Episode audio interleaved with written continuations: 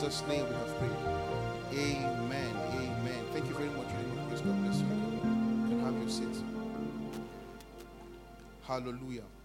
I don't know about you, but the wordings of this song mean they mean so much to me. That's why I always like to take it anytime I have the opportunity to minister here. All right, good morning, everybody. Um, I trust we're doing well. If you're joining us online, we want to welcome you very warmly to today's service.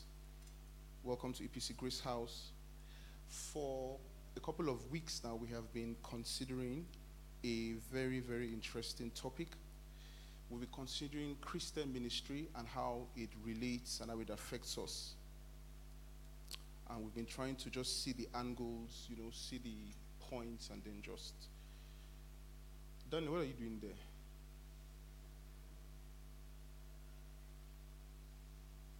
Take your time, oh, Daniel. Before you shall come and start playing that thing now. All right, so we've been looking at the preambles, we've been looking at, you know, how it affects us. And we'll be talking about it particularly as it affects Christian service, as it affects funding, as it affects giving, as it affects, you know, evangelism, and what does this or what does this all mean? And I know we all have experiences as to what ministry says, as to what ministry is about, as to what ministry does.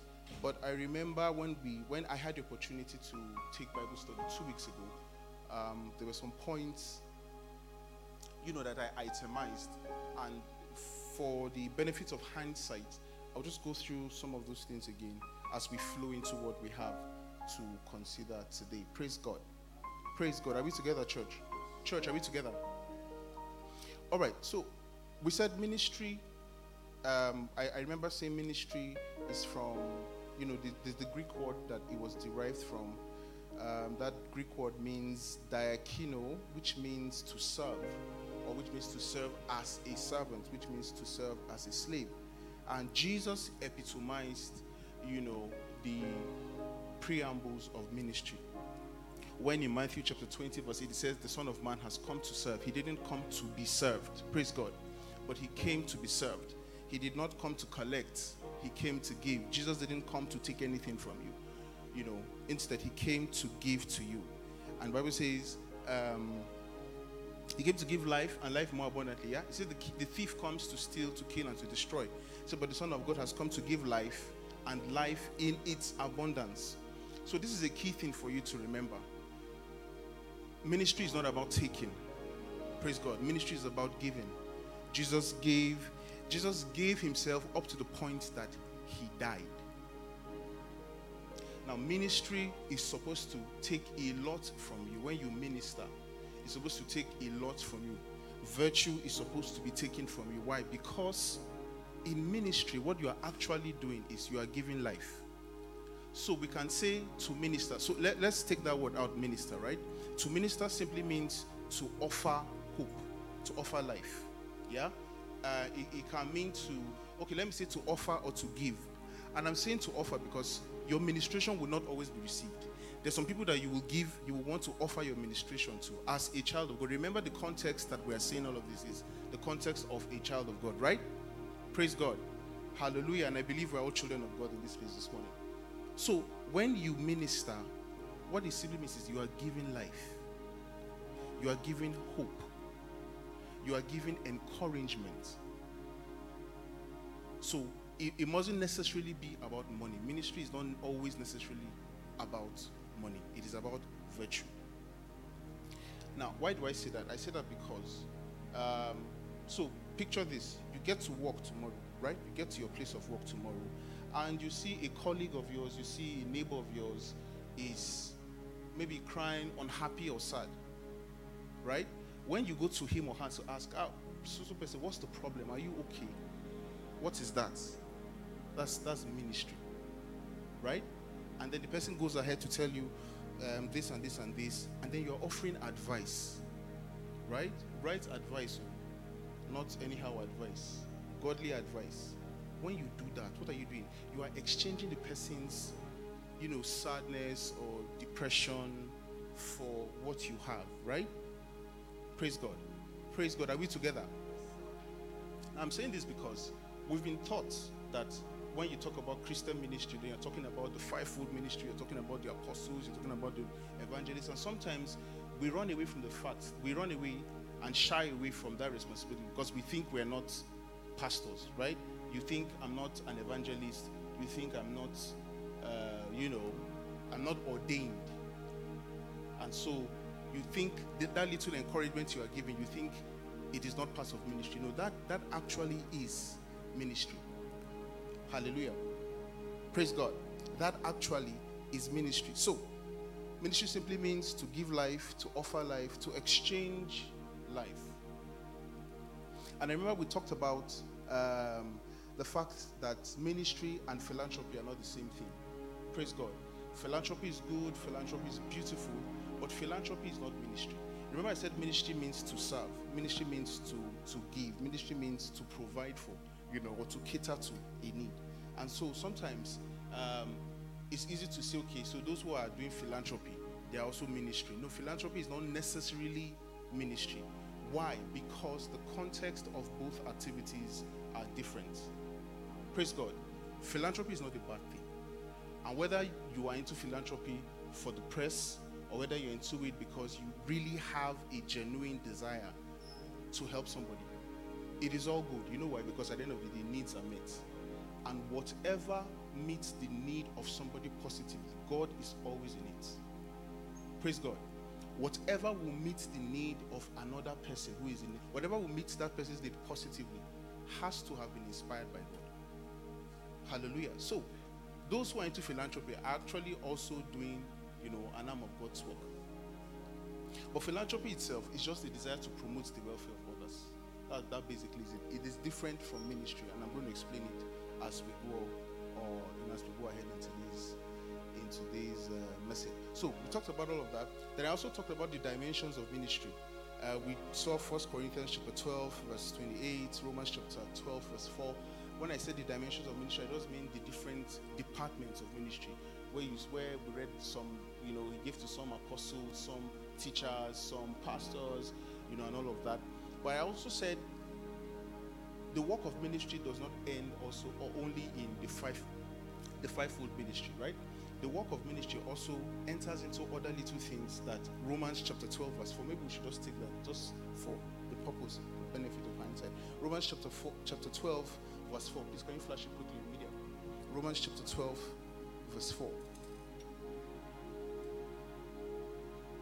All right, can we can we can we look at the screen?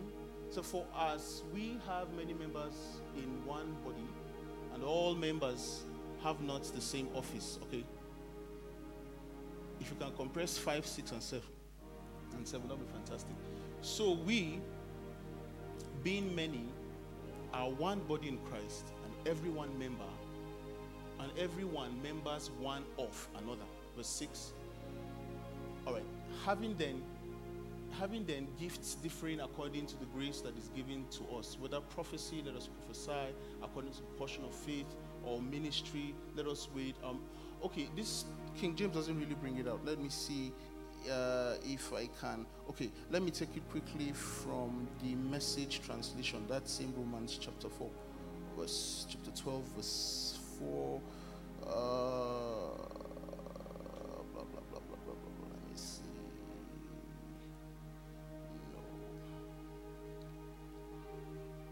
Okay, so just just listen to me. I'll just take it briefly. I don't want you to lose me in this multitude of words. Um, the, bo- the body we are talking about is Christ's body of chosen people. Each of us finds our meaning and function as a part of his body. But as a chopped off finger or cut off tool, we wouldn't amount to much, would we? So, since we find ourselves fashioned into all these excellently formed and marvelous functioning parts in Christ's body, let us go ahead and be what we were made to be without enviously or pridefully comparing ourselves with each other. Are you hearing me? Or trying to be something we aren't. If you preach, just preach God's message, nothing else. If you help, just help, don't take over. If you teach, stick to your teaching. If you give encouraging guidance, be careful that you do not get bossy. If you are put in charge, don't don't manipulate. If you are called to give aid to people in distress, keep your eyes open and be quick to respond. If you work with a disadvantage, don't let yourself get irritated with them or depressed with them. Keep a smile on your face. So other translations will say, if you if your gift is um, helping, help, right? If your gift, gift is encouraging words, go ahead and encourage. What does that say? That says you can distill the fivefold ministry teachers, apostles, prophets. You can distill it into smaller parts and all of these other gifts will come. So, because you have not been ordained as a pastor or as a teacher or as an evangelist or as a prophet, does not mean you don't have any of the gifts of the help in you. And when you do that, when you speak to somebody kindly, when you encourage somebody, when you help somebody, when somebody is sad, somebody is down, somebody is depressed, and you offer a kind word, as a child of God, you actually are doing ministry at that point. Praise God. No pulpit, no platform, no mic, but you are doing ministry. Praise God.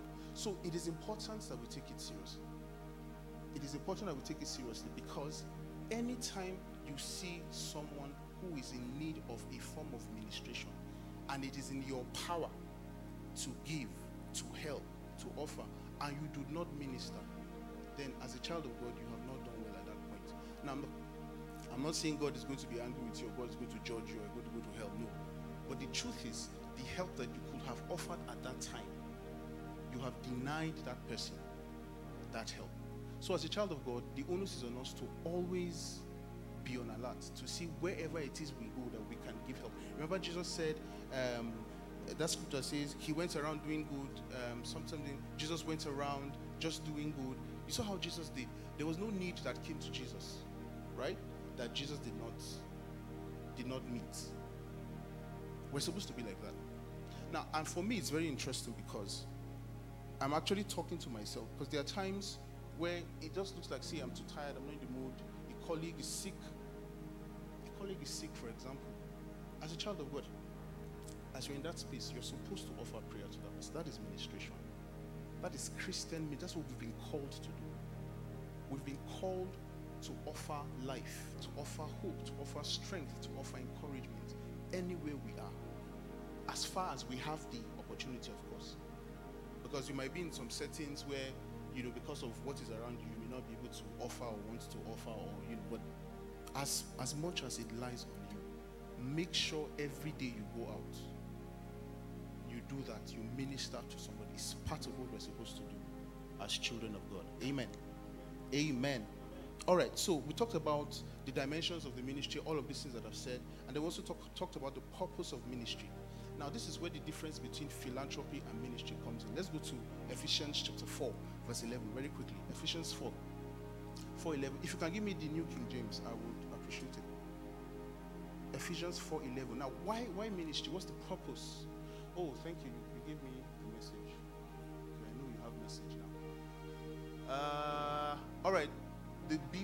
He handed out gifts of apostles, prophets, evangelists. Did you take me back? You took me back.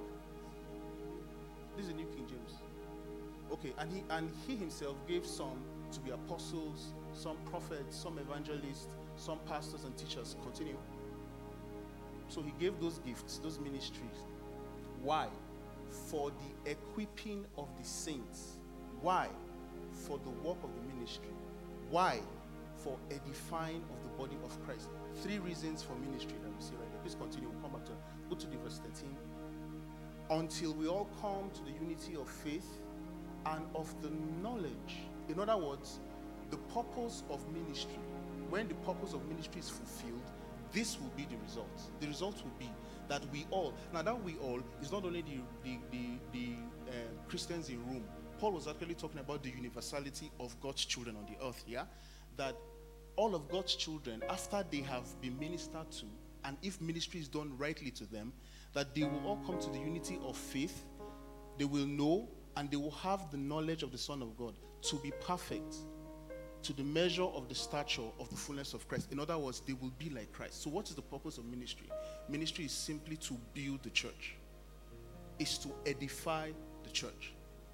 Ministry is to make everybody come to the perfect unity, you know, in the knowledge of, of the Son of God. Which means if you minister to someone, right, whatever form of ministration you offer to anybody, if you offer that ministration and that person does not have, or that person is not built up, that person does not know Jesus more, right? Or that person sees Jesus less in your ministration and sees something else. Now, of course, I'm, tr- I'm, I'm playing with words because I don't want to be plain. I want to speak in parables, yeah? Because I'm online. But it is very interesting to note that if the object of your ministration, after he has been ministered to, does not see Jesus, then there's a problem with that ministration. Praise God. So you come, you sing, you sing, you sing, you sing, and the songs that are sung, Jesus is not, yes, it's not um, shown, yes, it's not, it's, it's not properly explained in your songs, then that ministration is flawed. So, you have songs like, Send down your power. We pray thee, O Lord. Send down your Holy Spirit. We pray, Amen. Beautiful and um, spiritual as the song is, that song is not a song that will edify. Why? Because you already have God with you.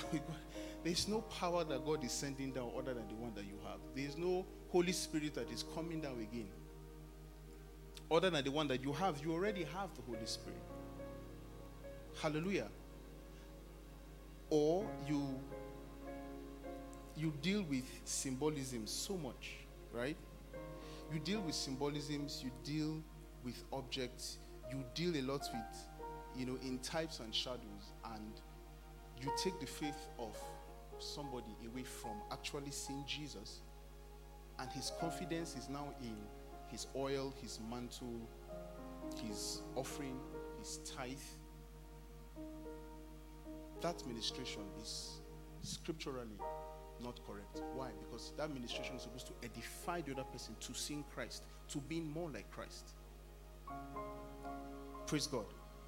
I won't say more than that. Selah, Think about no, I won't I won't say more than that. But think about it. So the purpose of ministry is to make sure that Jesus is seen, Jesus is explained, and the person conforms more to the knowledge of Jesus. All right, so we have been mandated to minister. But the issue with ministration is twofold, right? The issues with ministry is two. Two very important things are important in ministry generally.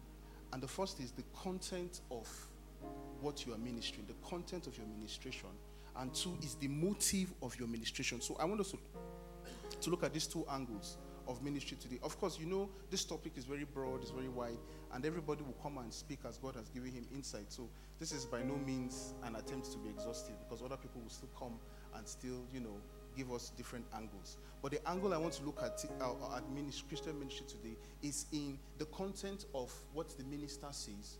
In other words, what kind of message is the, is the minister giving, and the motive for the ministration. So let me put it this way: you are serving in church, you are doing everything you are doing, you are praying, you are fasting, you are singing, you know, you are in all, you know, you're a prophet, you're, you're an apostle, you're all of this, and you are doing what you're supposed to do. What is the motive?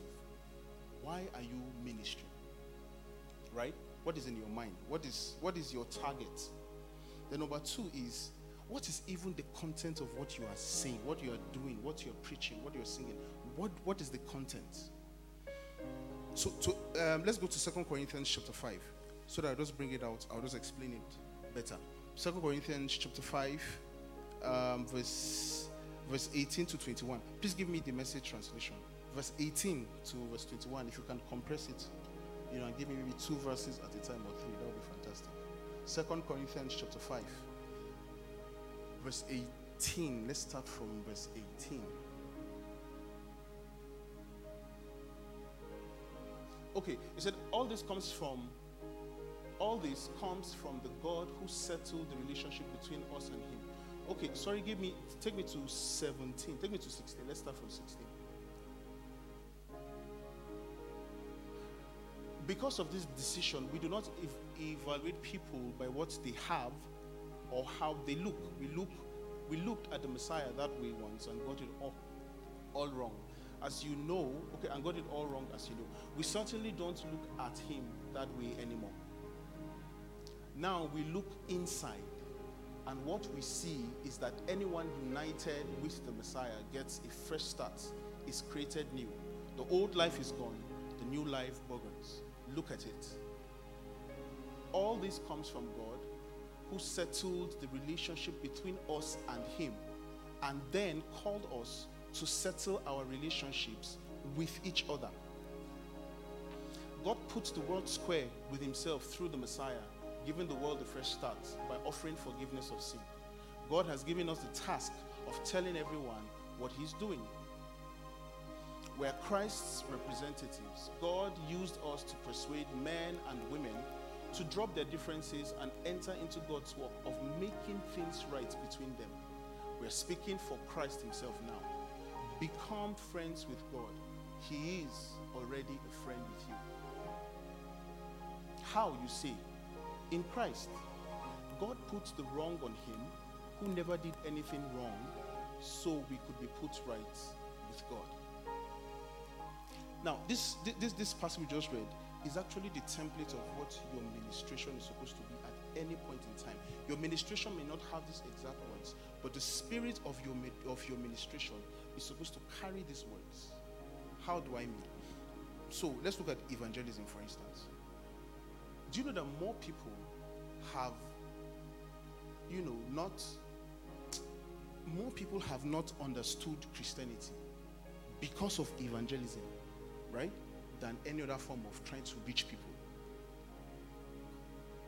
I don't know if you've gone out before and, you, and you've heard somebody being preached to and the person, at the end of the preaching, right, at the end of the evangelism, the person says, the person they are preaching to says, so all of these things that he's, he's talking to the person who has preached to him. So all of these things that you have said now, if I don't do all of these things, I will die and go to hell. But you say yes. The person says, okay, fine. I'm okay with dying and going to hell. Because if all of these things you have said is the kind of God that you have, then I don't want to serve this kind of God. Have you not heard people react like that before? Oh, Oh, plenty people have reacted like that before. Go to the beer parlor, for instance, and start preaching about how because they are drunkards, they will die and go to hell. They will tell you, leave it. We will go to the hell. We will drink the drink. So that when we even go to the hell, we'll know, yes, And you leave people more hardened than how you left them, than how you met them. Now, remember, we're talking about the content of your ministration. There was a story of um, of a of a missionary that went to India. I can't remember the part in India he went to, and of course he left from the Western world, went to India, and the first couple of weeks, months, you know, first couple of time was there. He was going out every day, you know, going out in the morning, evening, preaching, you know, just trying to rally people to come to Christianity and everything. And in a long time, the man could not tangibly count, you know, um, the results of his ministration. That's he could not see the converts. He was the effort he felt the efforts he was putting in was not commensurate with what was getting. I can't remember the man's name. I searched it up, but I, I, I couldn't remember his name. So this man went back to God and said, What's going on? I'm doing this, I'm doing this, blah, blah, blah, blah, blah, blah, blah. What's going on? Then God told, God told him to change the content of what he's preaching. And so this man transited very dramatically from repent or you will die, the kingdom of God is at hand, God is angry with you, God is judging you, um, sin it will destroy you. If you sin, you will die. He changed from that and he began to preach. Do you know God loves you? Do you know God has paid the price for you? Do you know with God there is already a way that has been made? And in the shortest possible time, he began to get more responses from the people that he was talking to. Praise God. He began to get more responses from the people that he was talking to. You have not successfully preached, right? Let's assume you go out, there's a prostitute. You know you have preached the gospel of Jesus to the prostitute if you do not mention her prostitution to her. That's if you can talk to her, you preach, you talked about the gospel, and you did not mention prostitution, and she's a prostitute. That is when you have preached.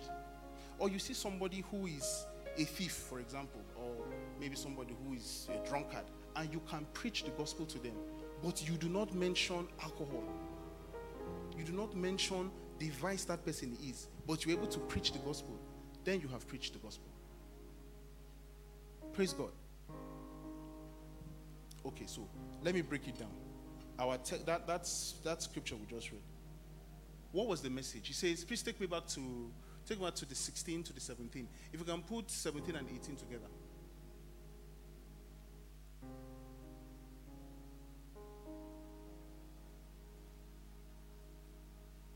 All right. He says, so this is the famous, if any man be in Christ is a new creature, the old gone, the new has come, and all of that. And let me start from the B part. That's the one, two, three, four, five, the sixth line. He says, all of this comes from God who has settled the relationship between us and Him.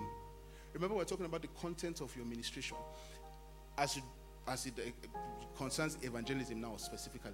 He said, all this comes from God who has settled the relationship between us and Him. And then God has called us to settle our relationships with each other.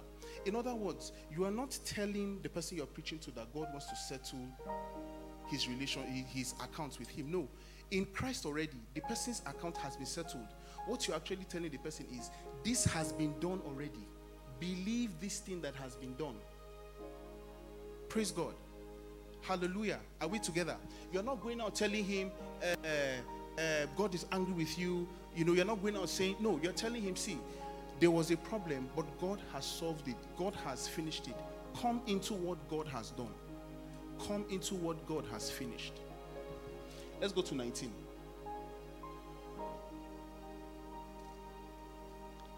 God put the world square with himself through the Messiah, giving the world what? Giving the world what? What does a fresh start mean? A new beginning, right?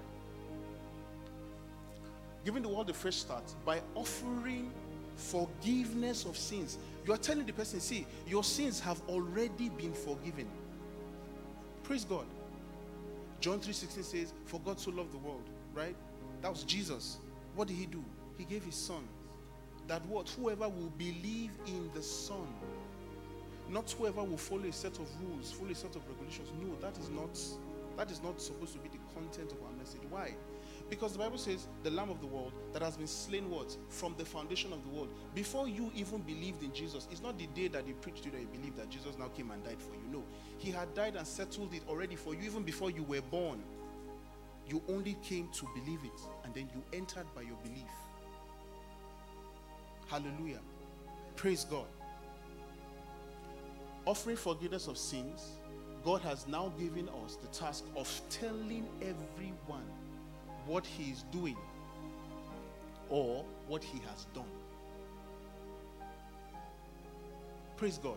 So, if you must be effective, so now I ask you now a practical question. Yeah? Between these two messages, this content and the content of that man earlier who I, I said went to India, Put yourself in the shoe of the unbeliever.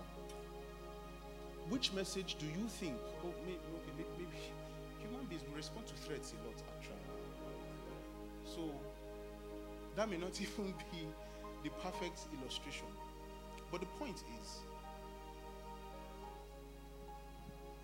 why do people, you hear, even though we don't believe it, I don't believe it personally, when they say backslid, you except you did not believe in the first place. Yeah? Why do you hear, ah, this guy has been in the faith oh, for 15 years and then he backslid?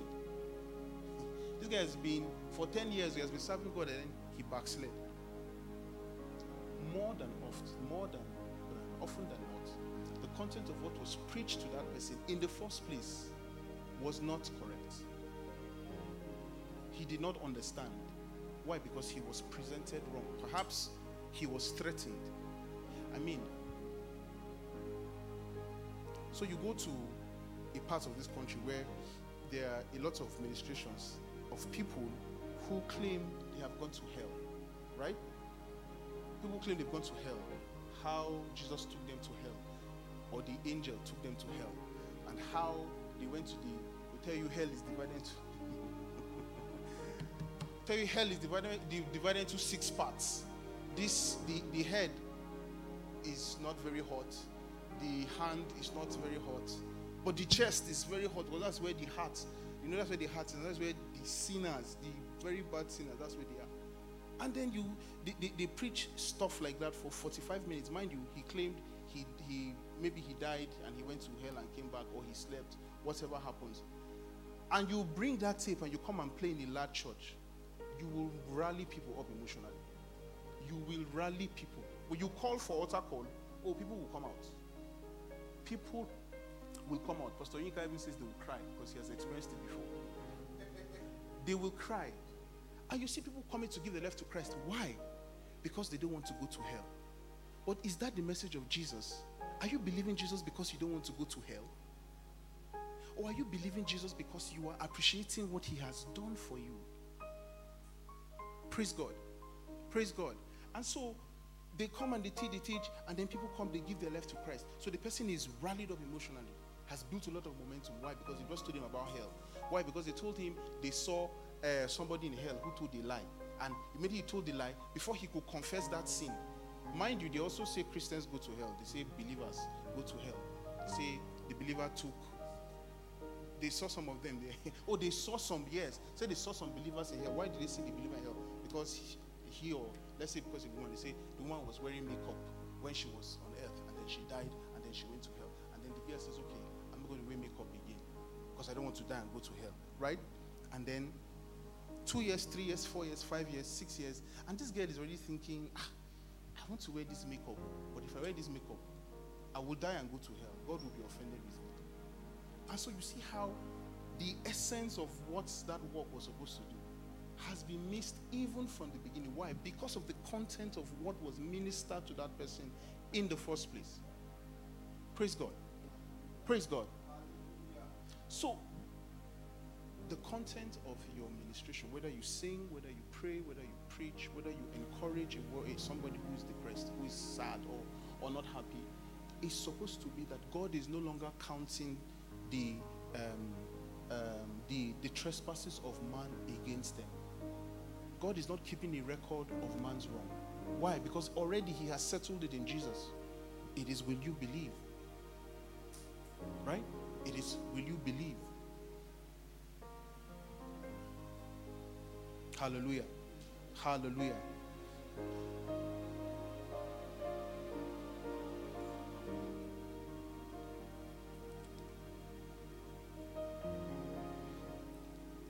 The motive of the ministration of the minister is also as important as the content of the minister. When I say motive, I mean what is what is the mini, what, what is what is driving you to minister? What is driving you to want to serve? So this is vis-a-vis your service in church. So let's let's come back to church now. Okay. We're going to talk about the motive for ministration as it affects service. For example, why are you serving in church? Why are you doing everything you're doing? Why are you singing? Why are you ushering? Why are you there? Where do you show up to minister? at this point, let me say, you cannot serve God as effectively as you, you have the capacity to serve God if there's a re- reward mentality in your mind. I remember when I gave my, Christ, my life to Christ first, a lot of what I did, I did from the perspective of reward. Right? Offering everything I did. Why? Oh, I want to do this, and that's what I was taught from a very young age. I'm doing this because God will reward me someday. Right? I'm doing this because God will pay me back. And there's a cliche that says, as you serve God in his vineyard, God will also work in your own vineyard. So, your motivation is, let me put myself in this thing. Why? Because it's a day of reckoning, isn't it? Because it's a day of reward. There's a day when God will reward me for all of it. And it is, it is very funny because the rewards we even talk about oftentimes are very, very earthly things. So you're serving God because I've had people who have looked for admission. You, you know, in Nigeria, admission is a big thing. When you get admission in Nigeria, it's a big thing. Like if you're outside the country hearing me, when you get admission in Nigeria, it's a party you throw. It is something. So I know people who have done three, four years, no admission, and then testimony that was said in church, and then you know what they decided they would, they would look for a place to serve in church, right? And then they began to serve maybe in the sanitation unit. And they said they were coming to church, they were cleaning the toilet. They were for six months that they were doing it. They were coming every day, every night. They were not minding whether the place was smelling. They were just coming. And after that, the admission came. So you serve a God that will not give you admission unless you wash toilets. That's what you're saying. Praise God. Praise God. There, there, there, was this story of a man who was looking for a visa, was going to the consulate to look for a visa to travel out. And every year he was. Give this illustration? every year, it was the story was said that every year he was giving dangerous seed. He was sowing seed for, for his visa. And as the story went, I tell you people not a lie. They said this man for well over five years, and I'm trying to be very conservative, well over five years, they kept bouncing him in the embassy every year he was going. This man kept, you know, putting, kept sowing, kept sowing dangerous seed he was about to go. Because he was told that unless he sows a dangerous seed, he has to tie the seed to what he's looking for. And when he finally did get it after a long time, he was telling people that that is the way to get an to get a visa. Yes, yes. As in, I heard the testimony. I heard the testimony. So you're not looking at it, okay, so your God will not, even though it's not God that, I hope people know it's not God that gives you visa. Yeah? Praise God. Are we together? It's not God that gives, this thing is, they're just earthly things. If you do the right things, you go there and they'll give you your visa. But let's even assume that, okay, fine, it's God that is giving visa, right? So your God will not give you visa. Your almighty God, who is not petty, oh, this is your God who will now be collecting money from you, collecting money. He's doing ajo, he's doing you adashi, gathering your money until when you hit a particular amount, then he will now give you visa. Is that what you're saying? Okay, when the seed, okay, so the seed is not dangerous enough. That means God has to be intimidated by that seed. If you don't give God that seed that is intimidating, God will not answer you. Is that what you are saying? Is that the kind of ministration that you are? Is, is that why you are serving? Hallelujah. Hallelujah. Never serve God with a reward mindset. And that's why whenever people talk about service to God and you bring um, reward, reward, well, I believe you serve God from a deep understanding of what you even carry in you that see you have this life in you that you it cannot even stay. Why would you want to deny another person this this thing this great thing that you have? Because already in christ you have all things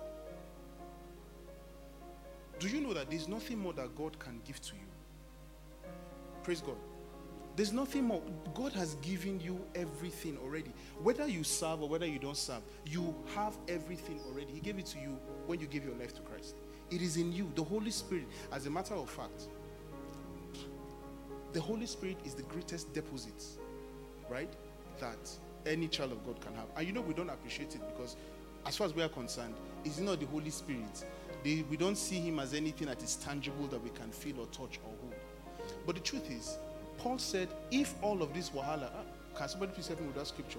If all of this wahala that we are doing on this earth, if it's to get a reward on this earth, then Paul says we are the most miserable of every man.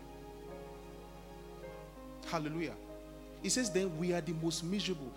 Paul, who was beaten and stripped, I mean, who did, who, who can outdo what that great man has done? But even in all of that, he understood that, see, I'm not, 1 Corinthians 15, 1 Corinthians 15, 19, please. Paul realized that, see, the, main, the reason why I'm ministering is not because I'm waiting for any particular reward, particularly not even a reward on this earth. So some people will say, I'm serving God because I don't want to miss heaven. Right?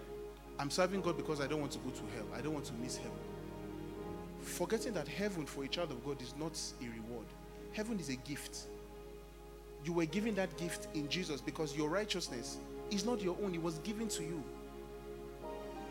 So it's not about making heaven or not making heaven for the child of God. No. It is that you are serving because you are called to serve. That is your responsibility. In this life, if in this life only we, if in this life only, if in this life only we have hope in Christ, we have all, we have all men most miserable. That means if all of these things that we are doing for Jesus is only for this life, that means if all of this is we are doing for Jesus is because we want to just want to buy car, want to get married, want to uh, build house, we want to get admission, want to marry a, a, very good husband or wife, and that's why we're doing all of this. That's the motivation. It says then we are all men miserable. You know why? Because there are people who are not Christians who have the best of life. Now, when I say the best of life, I'm saying what money can buy. There are people who are not Christians. They are atheists. They don't even believe that there is a God. But you can't, when it comes to what the world, what material things they have in this life, you can't match them. Pastor Yinka was telling us um, three Thursdays ago of uh, one dream that he said he had. That he said he said he's sure that, that in that dream he had is heaven he saw because he has never seen that kind of building before. So if he was, you know, that kind of minister, he also start putting tapes together and start saying how he saw heaven and how the houses were beautiful and how there's one other commandments that the angel told him when he does, then they will nail the final nail on his roof and then maybe God will call him home or something. Praise God. But he said, Pastor guys is, see, they are Arab, they are, they are sheikhs. Hmm, oh my God. Like Arab, these Arab people who are sheikhs in Saudi Arabia, their house is from the top to the bottom, it is gold. Like, sorry, should stay on scripture. we have not seen wealth. Wealth that it's just wealth. Those people had opportunity, world opportunities, and they used it. And they're not serving God. So if you have to wait to do all of this wahala because you want, and okay, fine. So you, you went for evangelism, you served God for six years, and God bless you with a car. What kind of car did God bless you with? It was a second hand. That car that you are giving testimony for, it was a second hand that the day you brought it to church, the battery ran down. That first day you brought it to church for testimony, you had to use another person's battery to jump to jump it. So you are saying all that wahala, the best that God to, could give to you was that run down second hand car. So that's how your God values you. So you see, your mind or your motivation for ministry should not be because you want to get something out of God. Why? You already have everything in God when it comes to the things of this world, I always say, when it comes to the things of this world, if you do the right things, remember you're in the world. The world has a pattern, they have a, a way they do their things. If you rely on the Holy Spirit to teach you the right things, you will know the things to do and you will get the, the, the material things of this earth. That one, God is not stopping anybody. Bible says He has given the earth to man. God did not give the earth to you, mind you with all your service, do you know that the earth is for the unbeliever as much as it is for you? The earth is not just for you because you're a believer. No, God will not cheat and rob and and uh, uh, what's the word? What's that word? God bless you. God will not, you know, as children, we used to think God will disadvantage the unbeliever because of you, the believer. On this earth, no, no, that's not true. God will never do that. God has given the earth to every human being. So if you want what you want, go and study. If it's money you want, there are schools you will go to, there are associations you will enter. I don't mean secret cult. When I mean association, I mean there are um, schools, there are communities that you will enter that will teach you, okay, this is how money works. If you do this, if you do this, you know, and you will, and if you do it, you will break will break even. I mean, let me borrow this analogy. The the crypto markets that is sleeping right now, three, four years ago, the people that entered it earlier, this is where you don't need to be a Christian. People that entered the right, bought the right coins. By the time the things were maxing, they just sat down and it was just their app was just deleting and reinstalling because the money that was in the app was already becoming too much. Simple thing, and that's how life is. So, getting the things of life, you have to understand how the world works. But when it comes to the things of the kingdom, they are utterly different. And your service in the kingdom is not because you want to get earthly things. That should not be your motivation. Your motivation should be that we have a responsibility as children of God to minister. That's Second Corinthians that we read. He said, God has given us the ministry of reconciliation. Praise God. We are doing it because we have life, and you cannot afford to have life and see somebody die, and you have life, and you keep it. No, that's wrong. Praise God. That's wrong. So you are doing it because you are a responsible, you know, child of the kingdom. You want to see another person's life better. And you are doing it lastly as an appreciation to God for all that He has given you. And like I said, whether you serve as a child of God, whether you serve, whether you don't serve, you will not miss heaven. Whether you serve in church, whether you do ministry or you don't do ministry, if you as long as you're a child of God, you will die and go to heaven. God will not even, God is not going to be angry with you. God is not going to punish you. No. But you have denied that all the, the, the benefits and the bounties, the good that is in you, that you could have released to help people, you have denied those people. Hallelujah. Hallelujah. Praise God. So it is very, very important, folks. It is very, very important that you allow the Holy Spirit renew your mind to understanding why you are doing what you are doing. Because you know the way the mind even works. If you are doing it for reward, one day hmm, the thoughts will come to your head that you will start by yourself, you start calculating well, how many reward you have even gotten since you started this thing. And by your own self, you will disqualify yourself. And by your own self, you will just go and sit down. Whereas, you are doing all you're doing because you are already given everything. You have all things. And you are only giving out what you have gotten. Jesus said, freely did you receive, and freely should you give. Praise God. Hallelujah. Can we just bow down our heads this minute? I don't know. I don't know what's in the amount, in the multitude of what I've said. I, I don't know where a chord has been struck in your heart, but content of your ministration and the motive of your ministration make you effective or make you ineffective in your ministration in the body of Christ.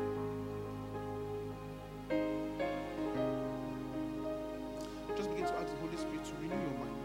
Bible says, let's renew our mind. Let's let's get up to speed what God is doing, what God has done already in our hearts. Let's not think the way the people of the world think. The way the people of the world, the transaction is everything for them. I don't do for you until you do for me. If I must do for you, how much will it benefit me? That's the way the world thinks. But the children of the kingdom do not think like that because what we have in the first place is not even for sale. We've received freely and we are supposed to give freely. Begin to just commit yourself and just begin to speak to yourself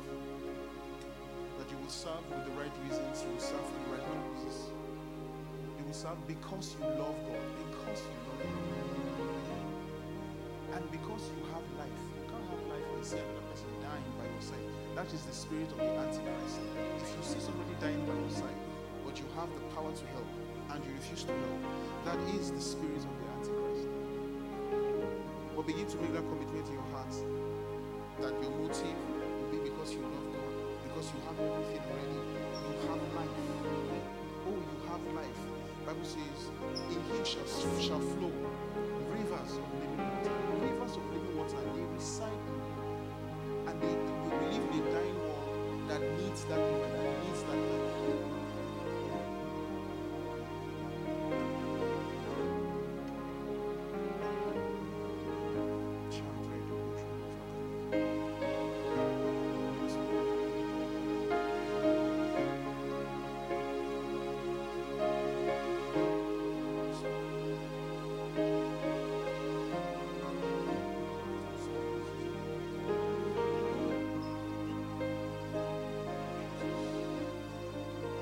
Jesus' name we have prayed. Lord, we will serve because we love. We will serve because we have been given. We will serve because we are leading. We are we are up to overflow with your benefits, with your good, with your love, with your grace, with your warmth in a dying world. And we will encourage, we will speak the word of truth that Jesus loves all